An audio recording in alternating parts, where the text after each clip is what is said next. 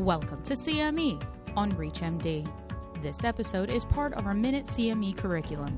Prior to beginning the activity, please be sure to review the faculty and commercial support disclosure statements as well as the learning objectives.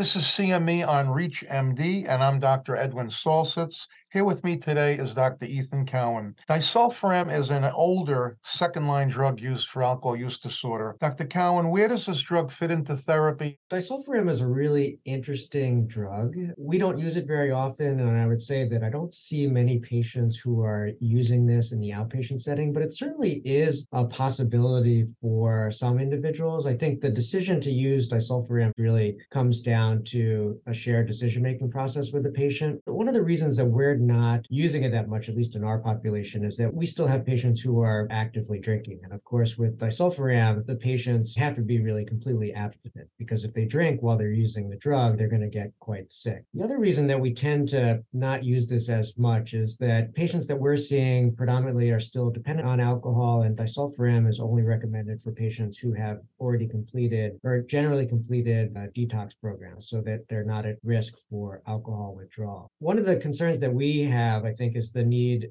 or the success in the study is really related a lot to supervision, particularly getting family and friends involved. And that's something that's difficult for us to do, at least from the emergency department. So that's kind of been our experience, but I'm curious to hear how it's being used in the outpatient setting. Well, as you said, the first fork in the road with somebody who has an alcohol use disorder is what is their goal? Is their goal abstinence or is their goal reduced heavy drinking? If the goal is abstinence, then disulfiram is an option. But as you mentioned, it's got a, its own set of problems. It has many more adverse effects than the other two medications, naltrexone and acamprosate that we've mentioned. And some of them can be severe, like hepatitis and neuropathy. But there is a place for it. And I agree with you. It's nice to get significant others involved and maybe have them monitor the patient, dispense the drug, because the problem with the disulfiram is people stop taking it. The other interesting part about disulfiram is that it blocks a particular enzyme that metabolizes acetaldehyde. And acetaldehyde is really the culprit in many of the adverse effects of alcohol. And it's interesting that in Asia, about 35% of people have a genetic variation where it's the same as if they were taking disulfiram. They don't have a good enzyme to metabolize the acetaldehyde. And they, of course, have low rates of alcohol use disorder because they get the flushing reaction when they take it.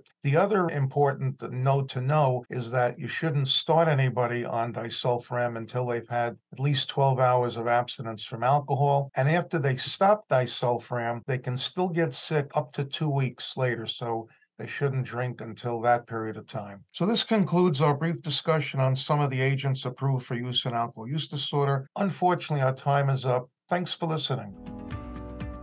You have been listening to CME on ReachMD.